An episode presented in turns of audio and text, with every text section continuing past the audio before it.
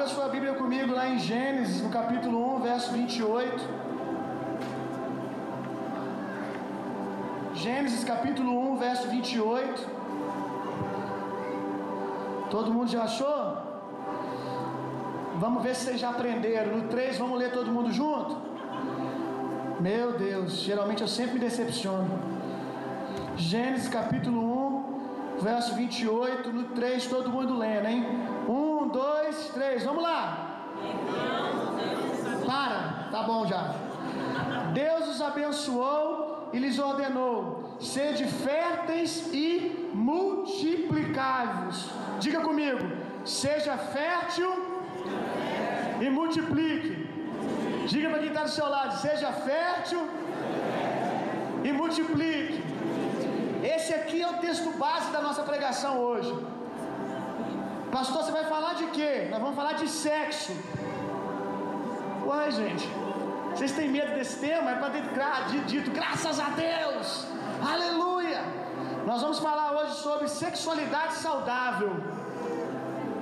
Você acredita que o texto que a gente acabou de ler hoje foi o primeiro mandamento de Deus? A primeira coisa que Deus mandou para o homem, o primeiro mandamento é esse: faça sexo.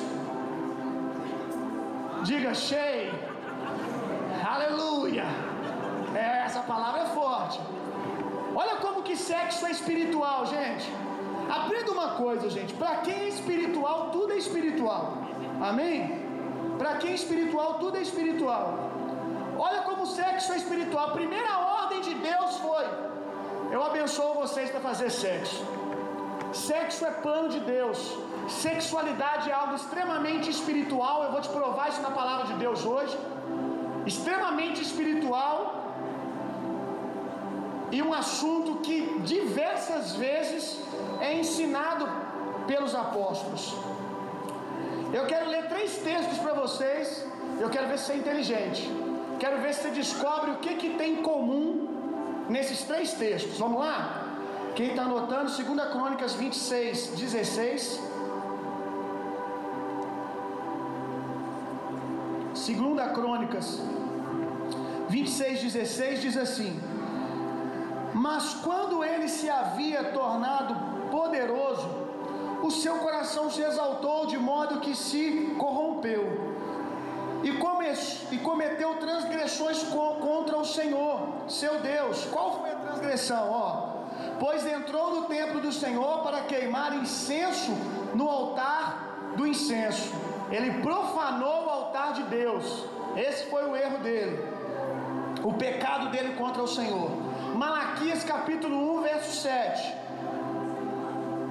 Ofereceis sobre o meu altar pão profano e dizeis: Em que te havemos profanado?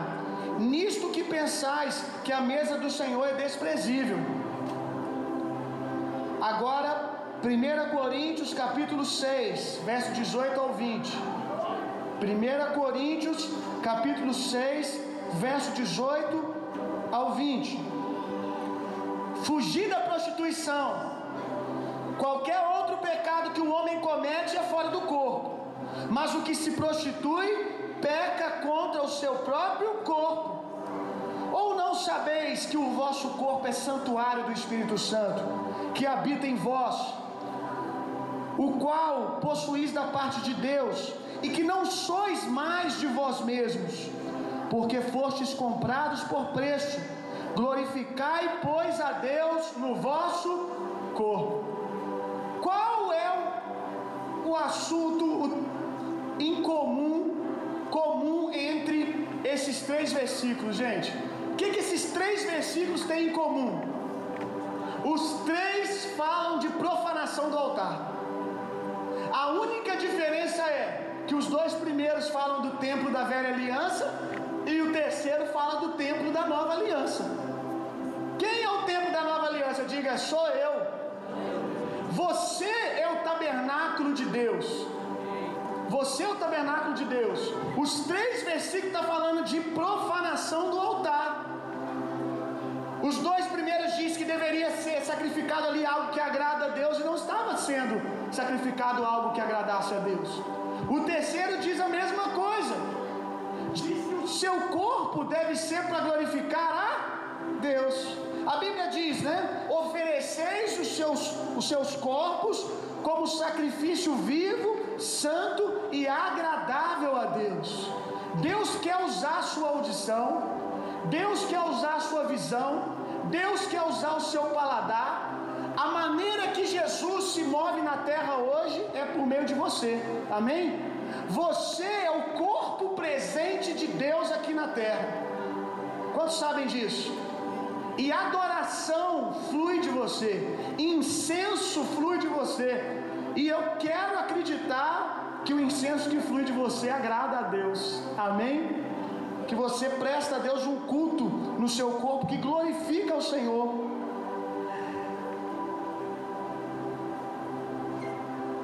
Verso capítulo 6 1 Coríntios capítulo 6, versos 18 e 20, que a gente leu por último. Olha isso aqui. Qualquer outro pecado que o homem comete é fora do corpo, mas o que se prostitui peca contra o corpo. O apóstolo Paulo, é o apóstolo Paulo que está dizendo. O apóstolo Paulo ele está dizendo que todos os outros pecados, ele está botando tudo na balança, tudo que você pode imaginar que não tem relação com sexualidade é fora do corpo.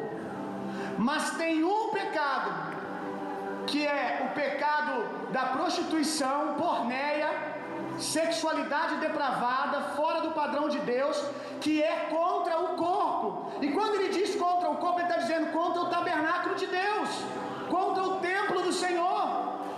Então ele está dizendo aqui que existe um pecado, eu vou te escandalizar agora, que existe um pecado que é pior do que os outros.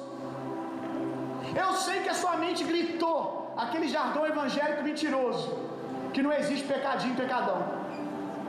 Eu queria saber onde que o abençoado que disse isso pela primeira vez tirou fundamento bíblico para isso.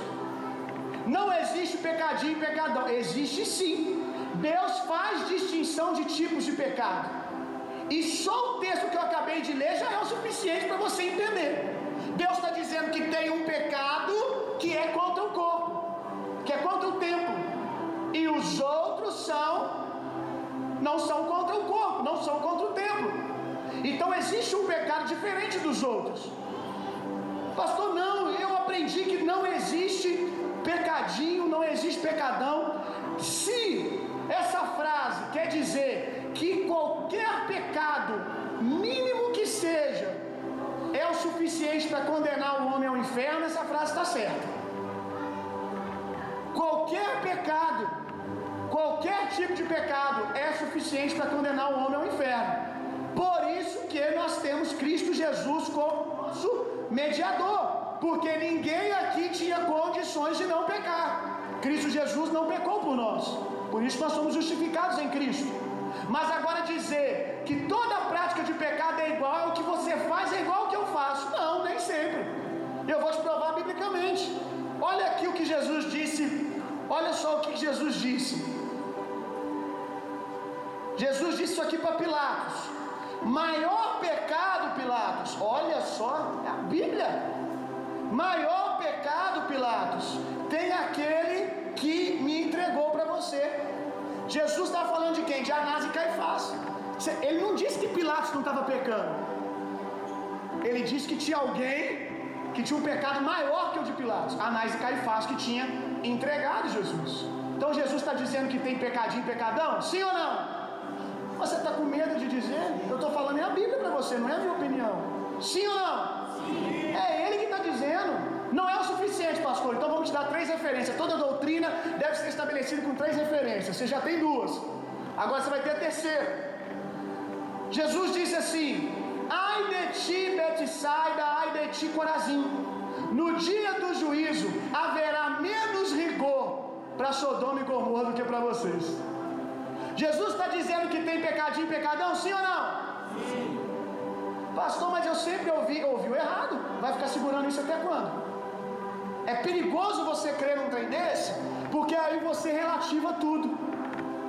Aí você não entende que como existem pecados que são pecados maiores, você não dá, ênfase para tratar algumas áreas da sua vida. Você quer tratar sexualidade igualzinha a andar em alta velocidade e tomar uma multa.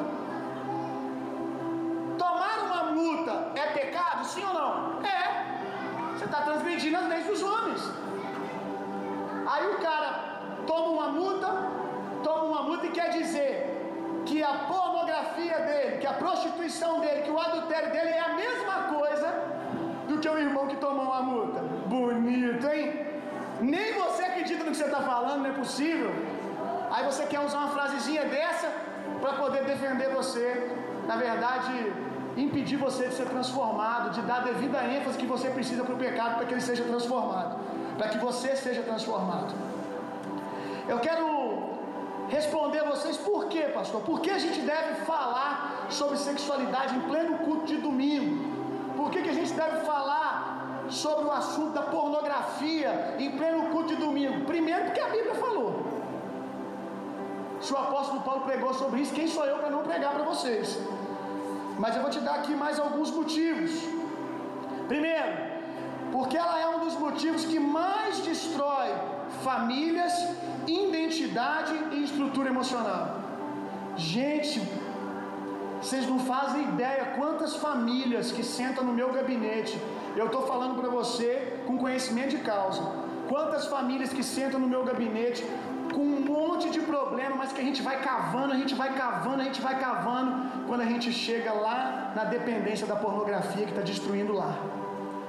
Que desvirtua a identidade do homem, desvirtua a identidade do mulher, da mulher. Outro motivo, seu espírito foi redimido. Diga graças a Deus. No meu espírito eu sou justiça, eu sou justiça de Deus. Aleluia. Seu espírito foi redimido, mas a sua mente precisa ser redimida. A sua mente precisa ser transformada todos os dias. É verdade que ele transportou você do império das trevas para o reino do filho do seu amor. É verdade que a sua posição geográfica diante de Deus é assentado à destra de Deus. Mas também é bem verdade que a sua mente tem que entender isso. É bem verdade também o que o apóstolo diz: transformai-vos pela renovação da vossa mente. Ele está pregando para salvo, ele está falando para a igreja, ele está dizendo: igreja, vocês foram redimidos, amém. Agora transformem a cultura e o modo de vida de vocês, andem em linha com a realidade que está no espírito de vocês, andem né, como sacerdócios reais, andem como um rei, ande como um sacerdote. Uma vez que você é, ande assim, pense assim. Aleluia. Eu preciso eu preciso transportar também a minha mente para esse lugar de luz. Como que eu transporto a minha mente para esse lugar de luz? A palavra luz no original do grego, ela também quer dizer conhecimento.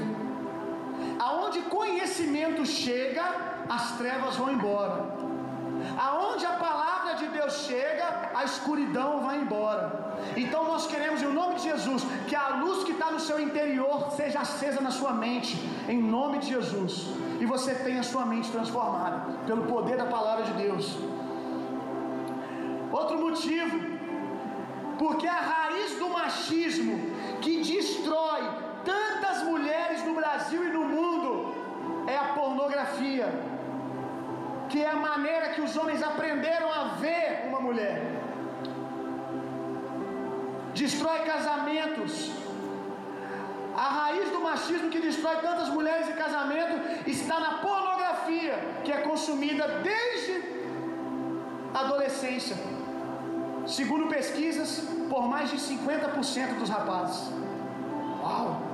Mais de 50% dos rapazes conhecem sexualidade por meio da pornografia. Por isso que nós temos que pregar isso na igreja, para que as mulheres possam ser livres e serem amadas pelos seus esposos como elas merecem. Amém? E o mesmo serve para mulheres também. O índice de pessoas envolvidas na, no vício da pornografia é razoavelmente maior nos homens do que nas mulheres, mas nós sabemos que tem muitas mulheres que lutam contra isso também. Outro motivo, porque infelizmente ninguém nos ensinou a ser homem, então a gente vai ter que aprender com a palavra de Deus. Infelizmente ninguém nos ensinou a ser mulher, às vezes. Por isso nós vamos aprender com a palavra de Deus. O que que a maioria dos adolescentes entendem e são doutrinados acerca do que é ser homem? Ser homem é a transição de, de, de ser virgem para deixar de ser virgem. O ritual de passagem é perder a virgindade.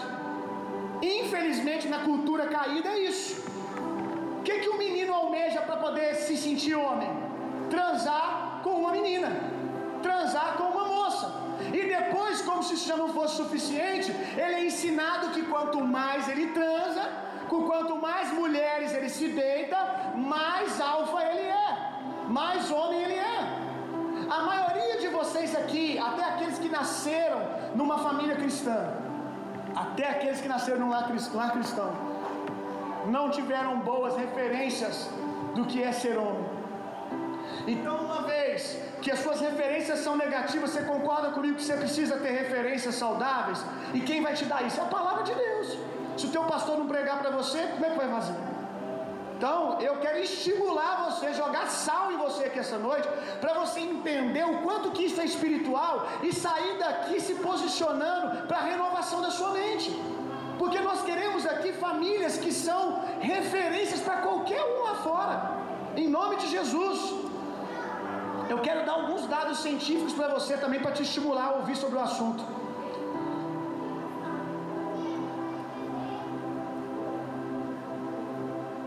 Até agora eu falei mentira, gente. É a realidade da maioria dos homens aqui, o discipulado do inferno, logo na adolescência. Eu me lembro que, normal, no contexto que, a gente, eu vivia no mundo, o meu tio me deu, quando eu estava fazendo 17 anos, ele me deu uma caixa de revista pornográfica. E ele estava para ele, né? Ele estava passando para mim um legado. É, tô juntando esse trem aqui a vida inteira para você, cara. Olha a cabeça, cara. Não, eu lembro quando ele me entregou, ele deu várias, várias, várias. Qual é a palavra? É, qual que você falou? Recomendações. Porque ali tinha história. Tinha história que ele, que ele juntou da adolescência dele, a juventude, a fase adulta. Ele, eu tô juntando isso aqui tem muito tempo. Você toma, ó, você guarda com carinho. Guarda com carinho. Tô transferindo para você. Ele não tinha filho homem. Tô transferindo para você o meu legado. Nossa, eu lembro que eu saí dali me sentindo. Uau, cara, olha só que responsabilidade.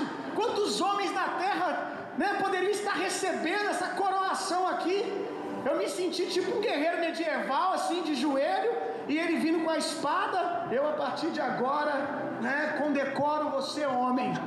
Eu levantei ali com a minha caixa, já saí falando: nunca ninguém vai ver essa caixa. Não vou emprestar para ninguém. Isso aqui, o cara para portar isso aqui tem que ser muito macho, que nem eu, tem que ser muito homem. Porque eu achava que isso era ser homem. E eu me converti. E quanto tempo foi necessário ouvindo a palavra de Deus para entender que eu tinha aprendido a ser machista e não aprendido a ser macho? Quanto tempo demorou para mim entender conseguir olhar para as mulheres como elas mereciam ser olhadas? Como demorou eu conseguir olhar para as minhas irmãs e ver apenas as minhas irmãs em Cristo e não ver um objeto, porque tudo que eu tinha aprendido era que mulher era um objeto para que eu pudesse ter ápices de prazer, só isso. E eu, eu vocês estão olhando para mim com uma cara de santo, né? Como se vocês também nunca tivessem passado por coisa tal. Estou me sentindo super mal, mas eu sei que vocês mentem bem, é só isso. Vamos a alguns dados científicos. A medicina já diz, olha isso aqui, agora é dado científico, tudo isso aqui eu peguei ouvindo doutores falar, médicos, pesquisadores, cientistas. A medicina, porque tem gente que não acredita no pastor, né? O cara não sabe nada, então pronto, agora eu vou ajudar você a me ouvir. A medicina já diz que a pornografia é uma droga tão viciante e tão nociva como outras drogas como cocaína e crack. Isso é um dado das universidades de Indiana, no Havaí, Harvard e Oregon. Três faculdades Sim, ralé, né? Outro dado: a pornografia libera de maneira excessiva uma substância chamada dopamina, que é a substância do prazer. E a dopamina, como ela funciona? Vou te dar um exemplo aqui para você entender. Quem aqui tem um amigo bem radical que pula de paraquedas, pula de bang jump? Se você não tem um amigo assim, você conhece pessoas na televisão, gosta de ouvir esportes radicais, ver esportes radicais. Você já viu que o cara, ele pula de bang jump de um prédio de 100 andares e ele vai pulando durante um ano.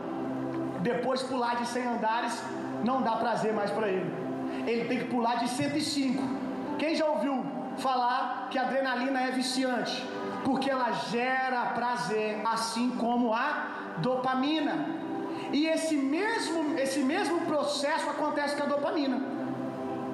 Se eu tenho uma experiência com a pornografia, com uma sexualidade fora do padrão de Deus, e a dopamina é liberada, daqui a pouquinho, aquela experiência que eu tive não é o suficiente. Não é o suficiente. Então eu tenho que ver coisas, tenho que ver cada vez mais, e pior, coisas cada vez mais pesadas, cada vez mais contrárias ao à cultura da palavra de Deus. O seu cérebro, seu cérebro ele não precisa que algo esteja acontecendo de fato para sentir prazer. Seu cérebro é facilmente enganado. A prova disso é quando você está assistindo um filme de terror e é apenas um filme.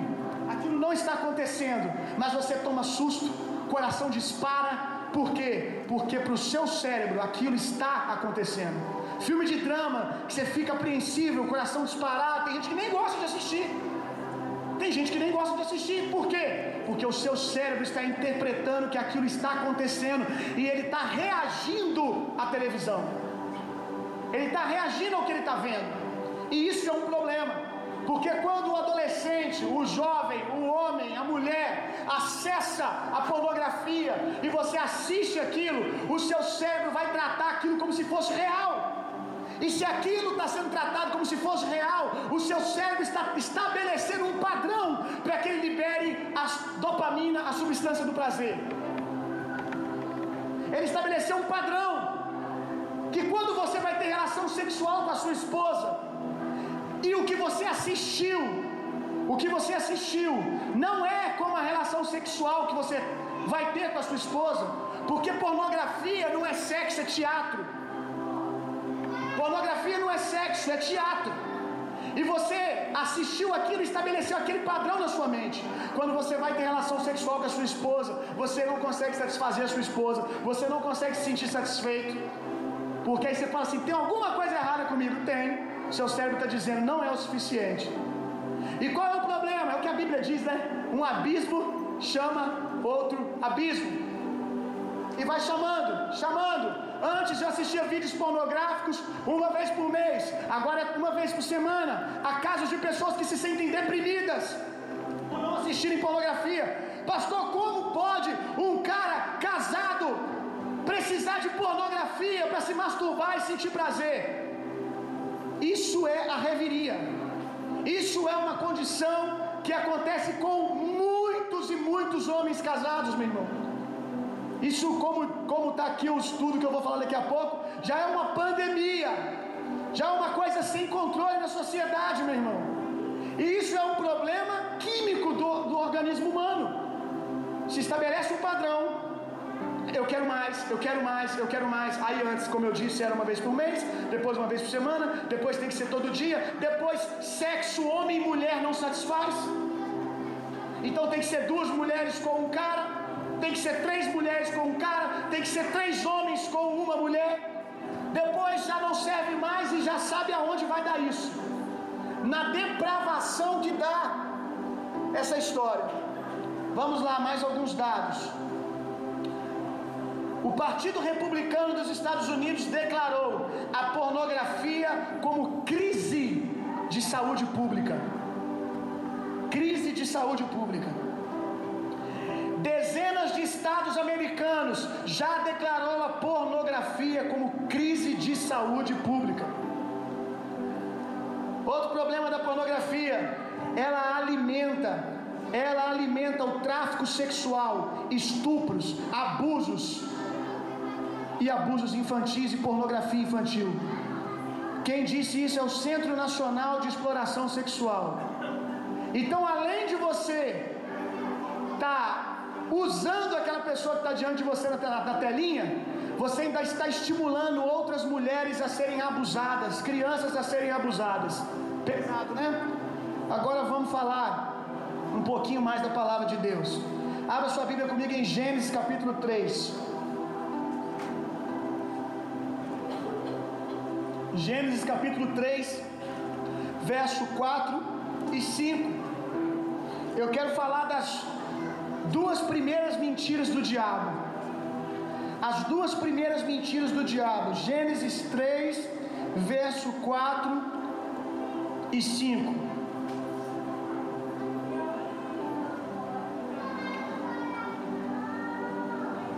Todos acharam? A serpente então alegou à mulher. O que, que Deus disse, né, gente? Primeiro vamos definir isso aqui.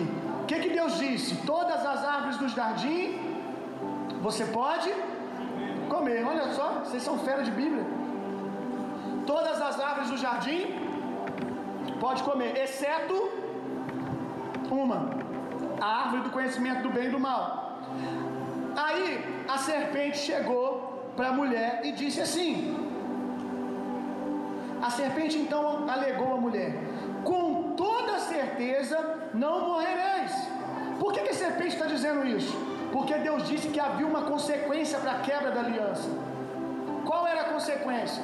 Se vocês comerem da única árvore que eu disse para não comer, certamente vocês morrerão. Aí a serpente chegou para a mulher, mostrou o fruto, disse: Olha como é maravilhoso, olha como é lindo, você deveria comer. Aí a serpente, a mulher disse: Eu não posso comer, porque se eu comer, certamente eu vou morrer. Então a serpente disse: certamente que você não morrerás. Ora, Deus sabe, segunda mentira. Ora, Deus sabe que no dia em que dela comerdes, vossos olhos se abrirão, e vós, como Deus, sereis conhecedores do bem e do mal. O que, que ela está dizendo aqui? Deus tem algo que Ele não quer dividir com vocês. Sim ou não? Deus tem algo prazeroso que Ele não quer dar a vocês. E a maioria dos adolescentes e jovens, eles ouvem algo parecido. Quando o pastor prega, faça sexo dentro do ambiente que Deus estabeleceu, faça sexo dentro do casamento, fuja da prostituição, fuja da pornografia. O que, que o diabo diz para ele? Deus está impedindo você de experimentar algo bom. Deus está impedindo você de ter um prazer. Coma, faça sexo, porque tem um prazer muito bom ali. E de fato tem, dentro do padrão de Deus.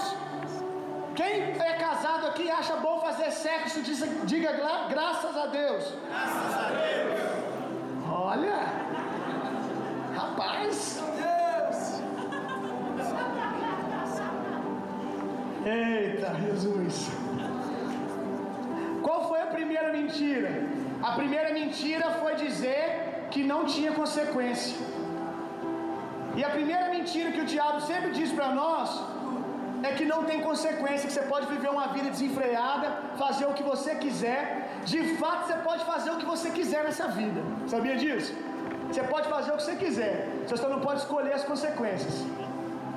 Isso é um, é um princípio básico para você entender a maturidade, para você entender o que, que é ser homem.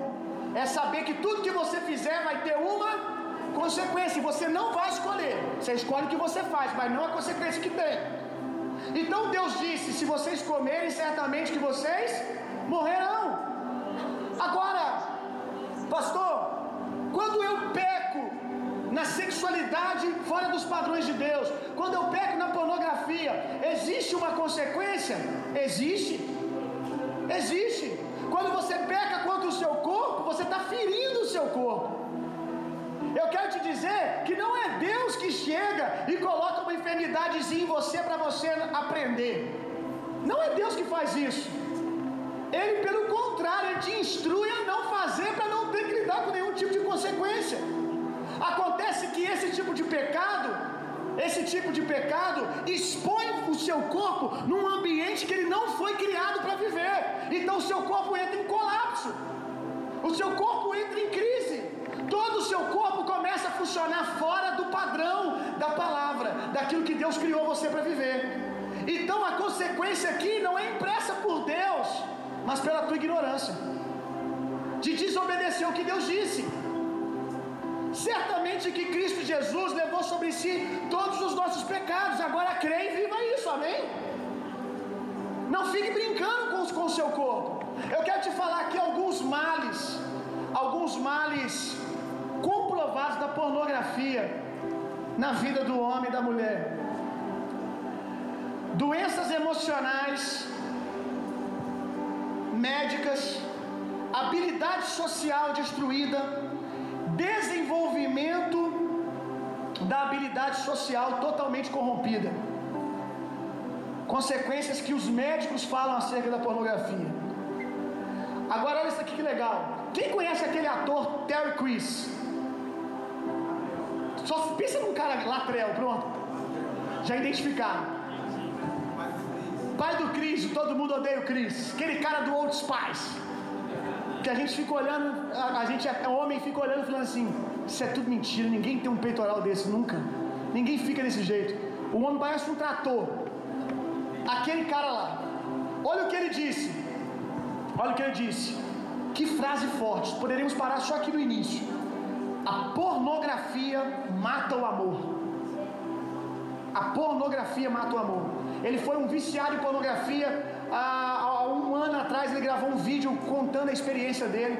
Ele precisou fazer terapia para ser curado da pornografia. Ele disse que a pornografia estava destruindo o casamento dele, a família dele. E ele disse mais: Era meu segredo. Isso fazia com que crescesse cada vez mais. A pornografia muda a maneira que vemos as pessoas. Começamos a vê-las como começamos a ver as pessoas como um, objeto e não como uma pessoa a ser, a ser amada. Terry Crews. Um pouco mais. Pornografia desrealiza o sexo. Como eu disse para vocês, se você não percebeu até hoje que você é muito idiota, que aquilo ali é apenas um teatro. Nem aquelas mulheres, aqueles homens, quando vão ter relação sexual dentro de casa, se são casados, é daquele jeito. Aquilo ali chama sexo animal, doentio, depravado. Aquilo lá não tem nada a ver com sexo. E o cara tem aquilo como padrão. Aí ele vai ter relação sexual, aí ele fica mal porque ele não tem o desempenho, ou ela não tem o desempenho dos filmes que se assistem. Pastor Cláudio Duarte falou um negócio que eu rachei de rir uns 15 minutos. Se você ficar com raiva do que eu vou dizer, foi ele que disse, tá? Eu só estou repetindo. Ele falou assim, sobre essa, essa, esse ponto, sobre desrealizar o sexo. Ele falou que às vezes o cara, ele não está conseguindo ter relação sexual com a esposa do modo que ele vê nos filmes. Aí ele tem a brilhante ideia de mostrar os filmes para a esposa. Não vão assistir comigo para você ver como que é para a gente fazer igual. Aí ele falou assim: nunca, passou Cláudio, nunca, nunca faça um negócio desse. Nunca, não faça essa besteira.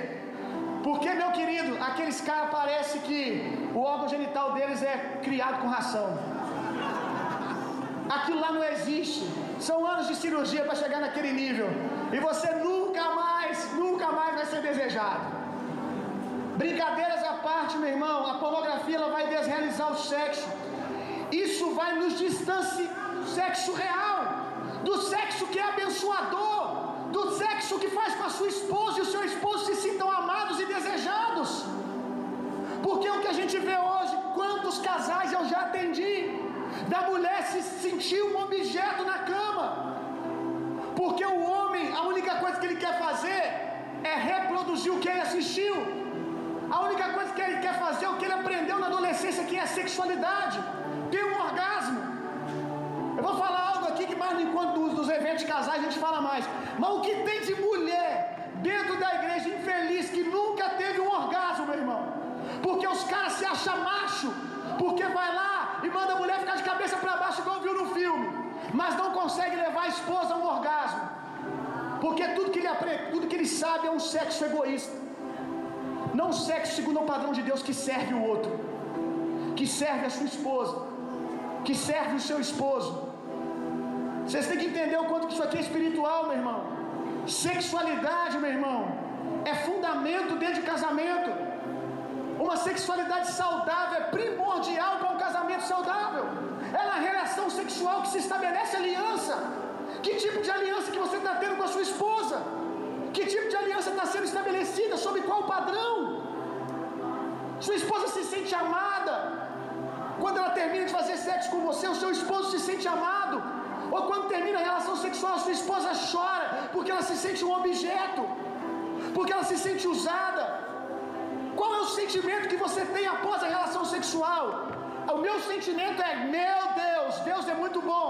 O que, o, o que Salomão disse: deleita-te com a mulher da tua mocidade, é verdade mesmo. Olhando para o céu e orando em línguas. Eu tenho prazer, eu glorifico a Deus. Eu glorifico a Deus. Pastor, está me escandalizando. Problema seu. Eu tenho prazer em Deus, eu glorifico a Deus, porque é muito bom. É maravilhoso, é um presente de Deus. Agora, ah, meu Deus. Agora talvez você, homem, termine e se sente um machão. Mas e a sua mulher se sente a princesa? Se sente a mulher conquistada? Se sente a mulher amada? Ou você acha mesmo que sexo é o que você viu ali?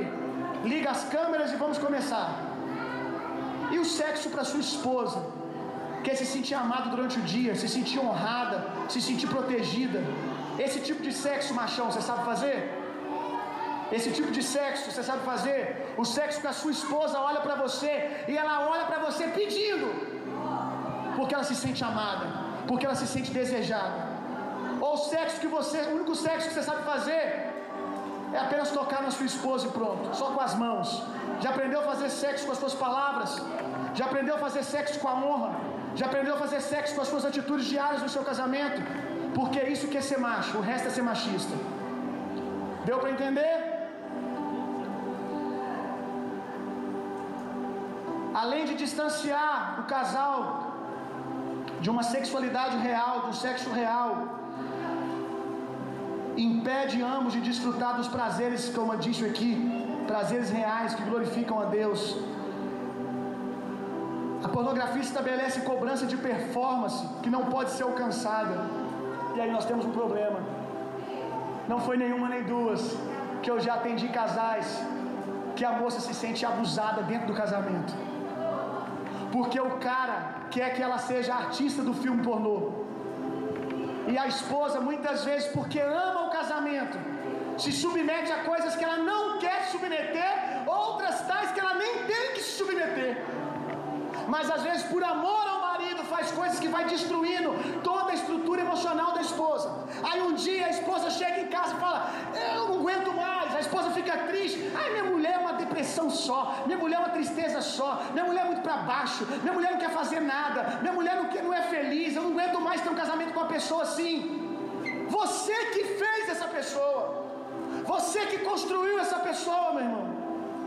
Ela é resultado da sua falta de amor, dos seus abusos. Distanciamento do casal. Com o desenvolvimento do vício, se inicia a prática da masturbação, levando o indivíduo a ter, não ter mais libido para o seu parceiro. Porque quando a gente é adolescente, a gente acha, né? Que quanto mais experiências sexuais a gente tiver, melhor a gente vai ser na cama depois, né? Quando a gente é adolescente, a gente, a gente acha que quanto mais eu me masturbar, melhor eu vou ser depois. Mas depois a gente descobre que não é assim. Pelo contrário, seu libido vai embora. E você não tem libido para sua esposa. Você não tem libido para o seu esposo.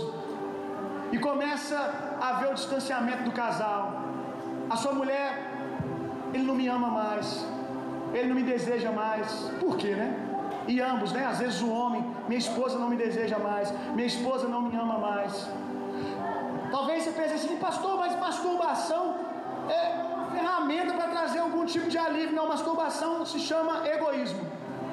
Mas se masturbar é fazer algo que Deus criou para ser com outra pessoa, você fazer sozinho. Isso é egoísmo. Pastor, a Bíblia fala de masturbação, fala claramente. Nunca ouviu? Você já leu o texto várias vezes, só não parou para pensar. Você já ouviu várias vezes, só não parou para pensar. Jesus, ele quando vai falar do adultério, o que, que ele diz, gente? Ele diz que quando o adultério está consumado, não é mais na conjunção carnal. Não precisa necessariamente o cara estar fisicamente com uma mulher para ele ser um adúltero. O adultério acontece um processo. E Jesus narra o processo. Só não entende quem não quer. Jesus diz claramente: começa-se com os olhos. Aí ele disse: seu olho direito e a sua mão direita. Mas que mão tem a ver, né, gente? Se a sua mão direita, por que, que ele usou a esquerda? Para dar um exemplo, né? Para começar, para que, que ele usou mão? Se ele está falando apenas de uma intenção, uma, uma situação imaginária do homem, por que, que ele coloca a mão? Se o seu olho direito, se a sua mão direita te faz pecar, corta. Que, que ele está falando isso, gente? Por que, que ele não usou a mão esquerda? Porque 70, 80 pessoas, das, 70, 80, 70, 80% das pessoas são destras. Deu para entender, gente? Ou quer que eu continue desenhando para ficar mais constrangedor? Jesus está falando de quê? Masturbação. Qual é o processo da masturbação? Eu olho, desejo no meu coração e executo com a mão. E Jesus está falando, isso já é adultério. A Bíblia fala de masturbação? Fala, tá aí para você que estava com dúvida. Eu quero falar agora sobre processos de cura, meu irmão. Como ser curado da pornografia? Como ser curado da pornografia? Como ser curado da sexualidade depravada? A primeira coisa, rompa com o hábito. Faça guerra contra esse mau hábito. Faça guerra contra esse mau hábito. O que que você precisa tirar do seu caminho? Qual tipo de pessoa que você tem que deixar de ter relacionamento? Pastor, você acha que eu devo parar de trocar ideia com os meus amigos do trabalho que só falam de pornografia? Se você não consegue ser luz, sai de lá. Primeiro aprende a ser luz, depois você volta. Grupos de WhatsApp, vai ficar lá pra quê, miséria? Se só se fala porcaria. Eu te digo uma coisa, você começar a postar de Jesus lá todo dia, todo dia todo mundo sai. Duas estratégias para você. Ou você sai ou você fala de Jesus lá de duas em duas horas, igual eles mandam foto pornográfica. Direitos iguais para todos. Já bota essa regra no grupo. Cada foto de pornografia que vocês mandar aqui vai ser dois versículos que eu vou soltar nesse grupo. Vai sair todo mundo, você vai ser o administrador do grupo. Pode ter certeza disso. Agora você não pode sair. Que isso? Saia, meu irmão. Proteja tua mente. Proteja o teu coração. Proteja a sua sexualidade. Proteja o seu casamento. Rompa com os hábitos. Faça guerra, meu irmão. Como, como, como diz os dependentes químicos. Por hoje não. Segundo dia, por hoje também não. Terceiro dia, por hoje também não. É engraçado que a gente fica escandalizado com um cristão que está lutando contra uma dependência química.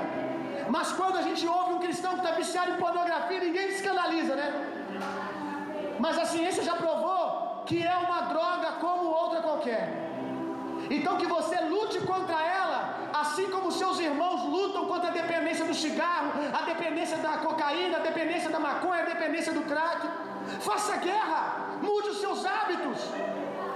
Se o seu hábito era usar o computador todo dia, esquece o computador, esquece televisão. Por um tempo se desintoxique de todas as coisas. Dentro disso, corte o que precisa ser cortado. Deixa eu te ensinar uma coisa: você cortar a televisão, o celular, que cortar a mão. Não precisa cortar a mão, não. Corta os acessos, corta as amizades, corta o que for preciso para que você possa entrar pleno no reino de Deus. Terceiro ponto, conte um segredo. Lembra que o Terry falou? A Bíblia já falava isso. Conte um segredo. A Bíblia diz: confesse os teus pecados uns para os outros para que sejais curados. Agora preste atenção nisso aqui. Olha que rico esse versículo. Confesse os seus pecados para que sejais curados. Como assim curados? O termo aqui não tinha que ser perdoado? Pecado precisa de cura? Vou te explicar isso agora. Perdoado, você não precisa confessar nada para ninguém para ser perdoado. Você tem que trazer a memória a obra de Cristo, confessar e se graça de se apropriar da graça de Deus. Você não confessa o pecado para o pastor, para o seu amigo, para se sentir perdoado. Eu sou perdoado por causa de Cristo. Eu me aproprio daquilo que Cristo fez. Eu aceito a graça de Deus. Mas por que ele, ele diz?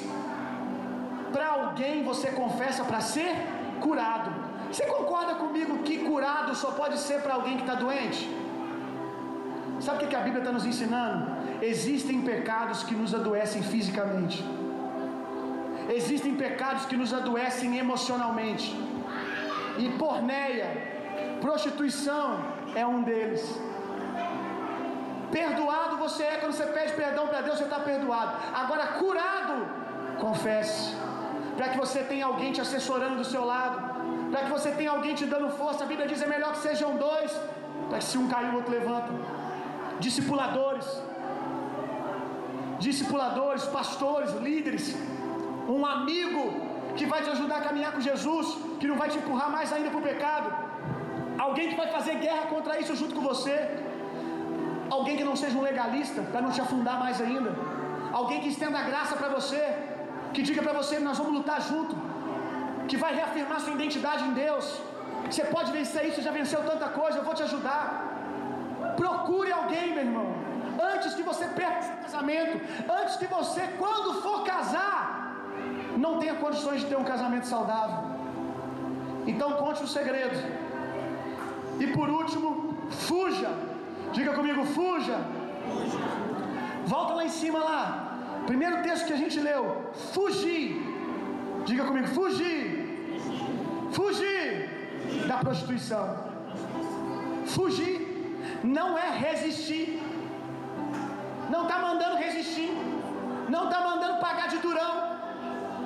Isso é para homem, isso para mulher. Moças, fugir da prostituição. Rapazes, fugir da prostituição. É para sair correndo, não é para resistir. Sabe por que, que a maioria dos cristãos caem? Porque parece que eles leem e resistam. Não tem como resistir. Não tem como resistir. Deixa eu dizer uma coisa para você. Se você pudesse vencer o pecado por você mesmo, Cristo não teria morrido dizer de novo. Se você pudesse vencer o pecado na força do seu braço, Cristo não teria morrido por você. Cristo morreu por você porque ele sabia que você não tinha condições de resolver isso. E o que, que você faz agora? Se esconde em Cristo, se vista de Cristo. Fugir também tem que aprender, né? Fugir para onde? Porque tem gente que foge para lugar nenhum. Fugir para lugar nenhum, o diabo vai te achar.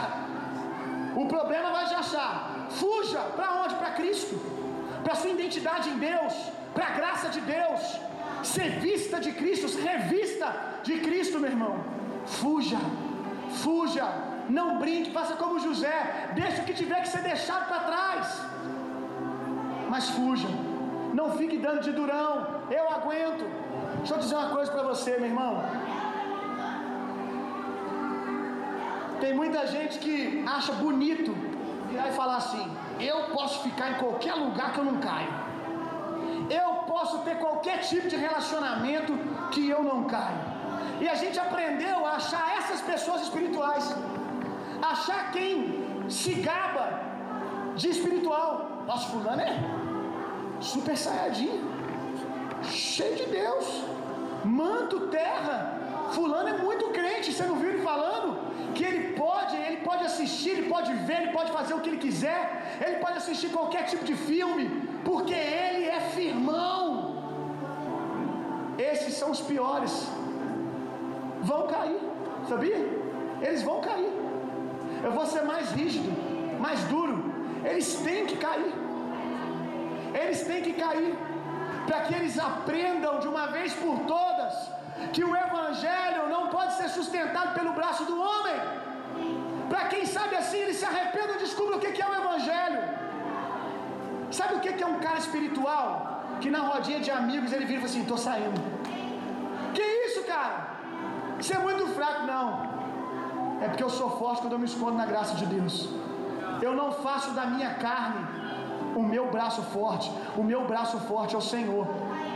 casal de namorado espiritual não é o que diz. Né? A gente aqui a gente pode, ó, a gente pode beijar duas horas direto que não acontece nada. Porque a gente é muito crente, a gente é muito espiritual. Casal espiritual é aquele que fala para mim, pastor, a gente nem beija. Nem arrisca. De vez em quando, para alguns né, que tem a prática do beijo, pastor, beijo para nós é um selinho. Porque eu não quero confiar no braço da minha carne. E não confie mesmo. Talvez, né? Vamos imaginar aqui. A gente fala tanto aqui da graça de Deus. Aí eu saio daqui e eu encontro um líder. Eu encontro um líder, eu encontro um pastor dentro do carro, dentro do carro com uma moça discipulando uma moça, um rapaz casado, às vezes até solteiro, meia-noite dentro do carro discipulando uma moça. Eu vou brigar muito com ele, e os meninos sabem, porque já tiveram experiências parecidas. Eu não alivio. Ministro não tem que fugir de pecado, ministro fugir da aparência do mal. Porque se ele foge da aparência do mal, ele nunca vai dar ocasião para o pecado. Ele nunca vai estar onde o diabo precisa que ele esteja para que ele caia. Porque ele está sempre um passo à frente do diabo, fugindo da aparência do mal. Se eu chego e vejo uma cena dessa, eu vou exortar, eu vou chamar a atenção mesmo. Pastor, mas você não confia no teu líder? Eu não confio, ele não deveria confiar, a mulher não confiar, ninguém deve confiar, porque ninguém deve confiar na carne, meu irmão. Aquele que semeia na carne vai colher da carne, vai colher maldição. Irmão, se esconda na graça de Deus, viva no Espírito, não dá ocasião para o pecado. Bonito não é quem diz que consegue, bonito é quem diz eu não consigo. Não consigo, mas você já passou por isso? Não, não, não, é que eu acredito na palavra de Deus. Ela já disse que eu não consigo. Ela já disse que eu tenho que me apropriar da graça de Deus, que é ela que me faz forte, não é a minha espiritualidade, não é o conjunto de regras e leis que eu me submeto. Como que o pecado acontece? Quero narrar um ciclo para você aqui, que se você entender, agora o que eu vou te ensinar não é apenas para o pecado da sexualidade, não, na sexualidade, é para tudo. Entende isso aqui que você vai ter vitória contra o pecado.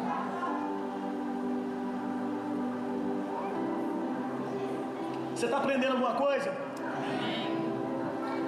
Como que o pecado acontece? Primeiro, o processo para o pecado. Primeiro, diga comigo, tentação. Diga tentação. A maioria dos cristãos já perdem aqui para o diabo, porque eles acreditam, foram ensinados que tentação é pecado. E se ser tentado já é pecado, a vergonha vem. Ele se exclui da graça de Deus. Ele diz assim: Ah, se eu tenho esse tipo de pensamento, então é melhor fazer mesmo. Quem já ouviu gente falar assim? Se eu tenho, se eu penso, então eu faço. Tentação não é pecado. Aprenda uma coisa: nem tudo que você pensou foi você que pensou. Nem tudo que você pensa foi você que pensou. A Bíblia chama isso de dardos inflamados do maligno. O diabo ele lança pensamentos na sua cabeça. Como eu sei que um pensamento é meu e um pensamento do diabo? Muito simples. Quantos aqui creem na palavra de Deus? Levanta a mão. Quantos aqui têm convicção que o que a Bíblia diz é verdade? Diga amém. A Bíblia diz que você tem a mente de Cristo. Então tem coisa que a mente de Cristo não pode pensar. Você nasceu de novo? Então não pode ser você que está pensando isso. Só pode ser o diabo. Só pode ser o diabo que está querendo colocar um pensamento dele, a cultura dele na sua cabeça. Quantos sabem que você, você tem sempre duas vozes na sua cabeça? Qual é a voz da palavra de Deus? A que sempre te aponta para a justiça de Deus, para a palavra de Deus, para a graça de Deus. Você tem a mente de Cristo, escolha ficar com ela. Uma outra coisa sobre tentação, preste aqui, preste atenção nisso aqui. Se tentação é pecado, Jesus pecou. A Bíblia diz no livro de Hebreus que Jesus foi tentado em tudo. Isso é muito bom saber disso. Porque isso diz para você não se sentir mal pelos pensamentos horríveis que vêm na sua cabeça. Isso está tirando um peso das suas costas, que às vezes acorda de manhã e tem um pensamento assim: eu vou matar Fulano. Aí você, quem foi que fez isso? Misericórdia, eu sou crente. Jesus, desviei na madrugada. Eu não estava fazendo nada, já acordei pecador, Jesus. No trabalho, pegar uma faca, eu vou matar esse miserável desse meu patrão. Isso se chama dardos inflamados do maligno. Jesus foi tentado em tudo. Tem gente aqui que já foi tentado em muita coisa horrível, mas ainda não venceu Jesus. Jesus foi tentado em tudo. Você, jovem que está aqui, luta contra a homossexualidade. Eu digo isso no meu gabinete para jovens lutando contra o pecado da homossexualidade, que não é diferente de nenhum outro pecado. É como eu, dentro do pecado da sexualidade, é tudo a mesma coisa. É pecado contra o corpo. A homossexualidade é a mesma coisa que qualquer pecado que você comete contra o seu corpo, porque é sexualidade fora dos padrões de Deus. E quando eu estou no gabinete com algum jovem lutando contra isso, eu digo para ele: Você sabia que Jesus também ouviu que ele era um homossexual? O cara regaram um olho desse tamanho. É, me conta mais o que, que você ouve aí. Aí ele vai contando, Jesus já ouviu isso. Eu falo para ele, Jesus já ouviu isso. Jesus já foi chamado de homossexual. Jesus já foi proposto para ele ter relação sexual com os mesmos, com, com o mesmo, com homem, com mulher, com tudo que você pode imaginar. Quem afirma isso? A Bíblia. Hebreus diz que ele foi tentado em tudo. Tudo é tudo, meu irmão. Tudo é tudo. Mas a Bíblia diz que em tudo isso ele foi vencedor. Ele não caiu. Que significa que uma vez que nós vivemos nele, nós não precisamos cair mais. Mas ele foi tentado em tudo. Não se culpe por pensar as coisas que você pensa. Porque se você se culpa, você aceita. Porque se você se culpa, você está dizendo que foi você. Se você diz que foi você, é tudo que o diabo precisa para mudar sua identidade. Quantos entenderam esse processo? Você não pode se sentir culpado. Se sentir culpado significa que você não entendeu que não é seu. Como que você vai se sentir culpado por uma coisa que você não fez? Então rejeite, acredite na palavra e diga: esses pensamentos não são meus. Aleluia.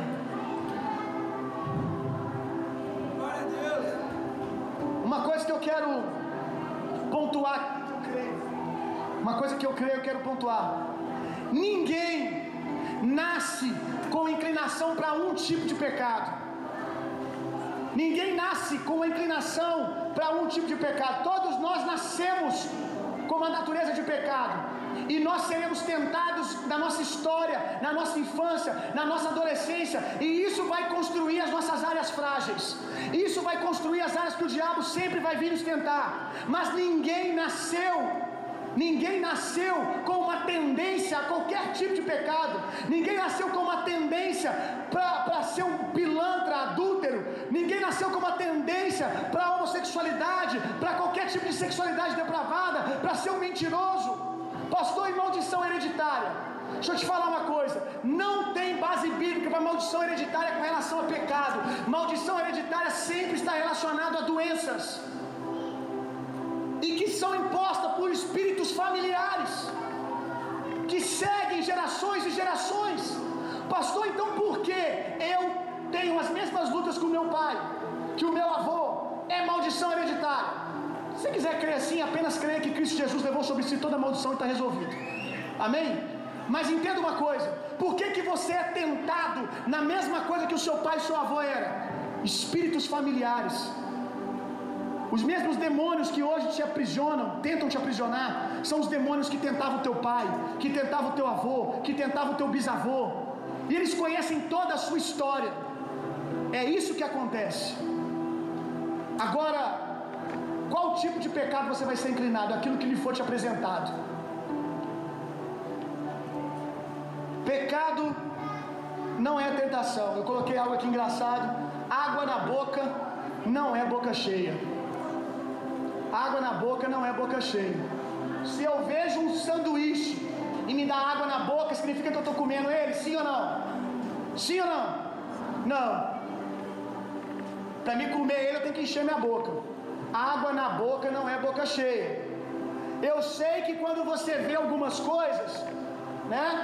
A tua carne grita, porque o teu espírito foi redimido, mas a sua carne não tem nada de bom nela, meu. A sua carne ainda não foi salva, ela não foi transformada. Então você tem tendências a alguns tipos de desejo. É, tô de jejum. Os meninos aí, entreguei o jejum desse cara. Poxa vida. Mas não foi você que pecou, não. Você não falou para ninguém, tá tranquilo. Os meninos estão de jejum. Quando eles veem o bolo da Kênia na frente deles, aquele bolo da Kênia, então aquela picanha, e a boca começa a babar. Eles quebraram o jejum? Sim ou não? Quebraram o jejum? Não, mas a boca está babando. O corpo está desejando. A carne está desejando. A sua carne tem desejos, mas você esmurra ela todos os dias. Você traz ela a obediência a Cristo, a mente de Cristo. Quando você está lá no teu carro, dirigindo, aí tem um outdoor enorme com uma, uma moça seminua ou até nua. Quando você olhou a tua carne gritou, onde que o pecado está consumado? E você continuar olhando e pensando, o que, que eu posso fazer com essa moça? Agora você olhou a tua carne gritou, você disse, não, não. Troca, bota o louvor no carro e vai embora. Quando você está lá no teu carro, aqui no sinal de juiz de fora, o capeta trabalha forte. Você está no teu carro, dirigindo, você está lá escutando o Rio Song no teu carro, tranquilão, na maior vibe de adoração. Aí vem a, os meninos entregando panfleto. Você está na maior vibe de adoração lá. Yeshua desce, faz o monte tremer de novo. Tá cantando. De repente o cara bate no teu ouvido, você quer ser educado, né? Para ajudar os meninos a trabalhar, mas mal sabe que aquele ali está trabalhando pro cão. Quando você abre, tá lá a mulher seminua que vai estar tá na boate e tal. Agora, você pecou por causa disso? Não, eu só quis ser educado. Eu só quis abençoar o irmão e acabar com o panfleto dele. Eu pequei? Quando eu vou pecar? Quando eu vou pecar? Quando eu começo a olhar e pensar se eu vou lá, marcar, ligar para dois, três amigos. Agora, quando eu recebo o panfleto, miséria, olha o capeta querendo atrapalhar minha adoração. Foco, foco, bora Jesus, para trás de mim, Satanás. Pronto, pecado não está consumado, não é pecado.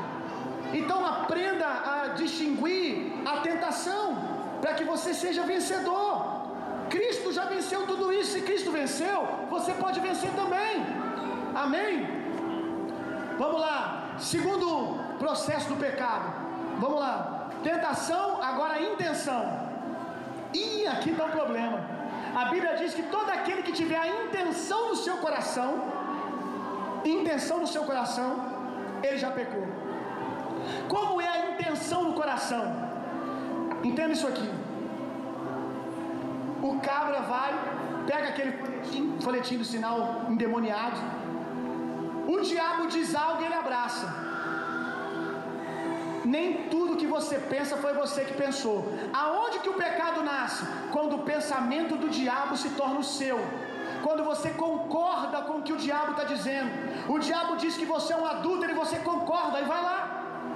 Mas aonde está a intenção? Peguei o folhetim, já sei, vou lá.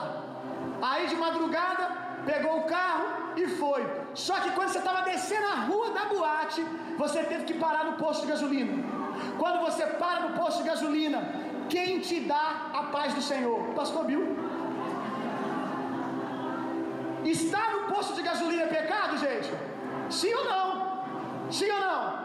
Não, poxa, eu estou lá, vocês estão me tirando? Estou lá abastecendo meu carro, dá licença. Pastor Bill está lá. Aí eu olho pro irmão, eu não sei o que ele estava fazendo. Para mim ele estava no posto só preocupado com a gasolina, igual eu. Aí eu digo para ele: Ô irmão, a paz de Jesus, essa hora na rua. Eu vim da casa da irmã ali, estava visitando lá, a casa do irmão, a casa da irmã. E você está vendo da onde? Da célula, pastor. Da célula, rapaz. Rapaz, que a mesa foi farta lá hoje, viu, pastorzão? Nosso Deus. Que palavra que o Eric deu lá, viu? Tá mudando a minha vida a palavra. Aí eu pego, então tá bom, irmão, Deus abençoe. Eu entro no meu carro e vou embora. Aí ele faz assim: graças a Jesus. Obrigado, Senhor, você me salvou. Vira o carro, vai embora para casa. Ele já pecou? Já. Ele por quê? Porque no coração de tudo é fé no mundo espiritual. No coração dele, ele já decidiu. Ele só não pecou porque ele encontrou comigo. Mas qual pecado é maior? Pode piorar? Pode. Ele pecou, mas ele ainda não consumou. Qual que é o pecado consumado? Ele me vê e falou assim: Não, já saí de casa para pecar, eu vou pecar. Com pastor, sem pastor. E ele vai lá e cai.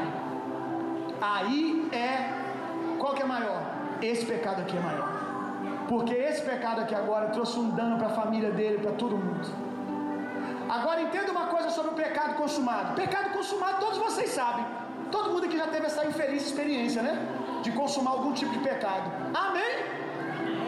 Teve a experiência de consumar? Não estou falando de sexualidade, não. Qualquer tipo de pecado. Alguém já, já consumou?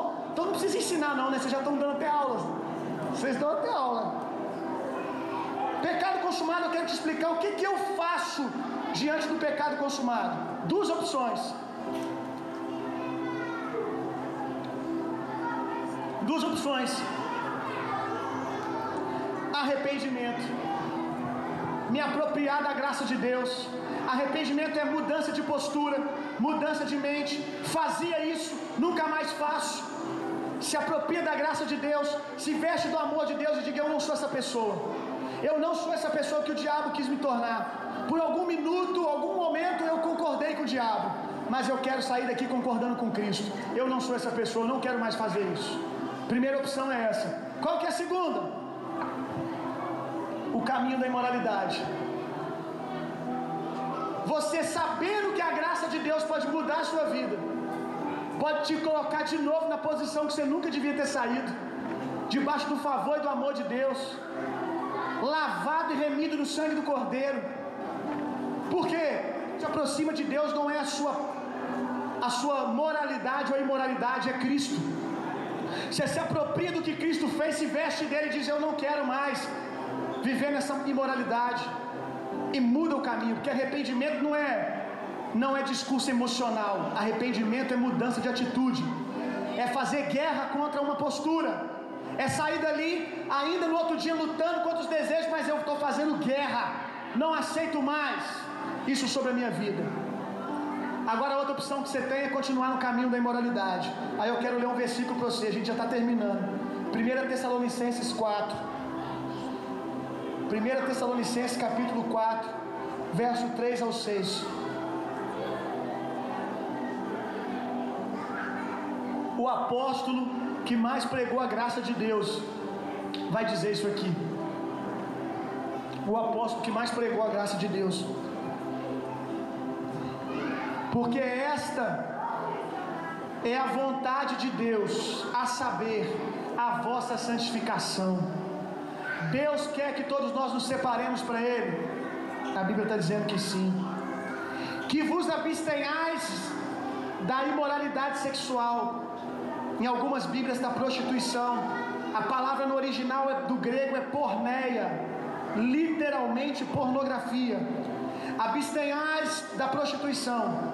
Que cada um de vós saiba possuir o seu vaso em santidade e honra não na paixão da concupiscência, como os gentios que não conhecem a Deus. Pesado, né? Ele está dizendo: vocês estão se comportando, quem faz isso, como um gentio que não conhece a Deus.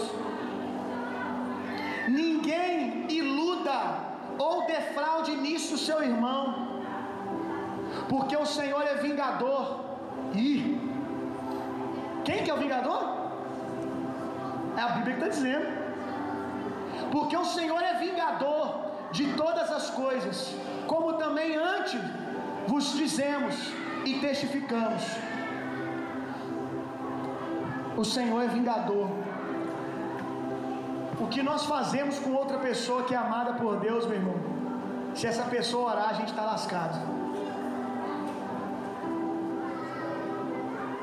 Porque é Deus que vem. Olha só, quem aqui mora numa casa que tem. Quem que tem dois irmãos? Mais de um tem irmão? Quem tem irmão? Quem tem irmão? Ótimo. Quando você cresceu, quando você machucava seu irmão, seu pai te ama. Mas como é que seu pai vinha?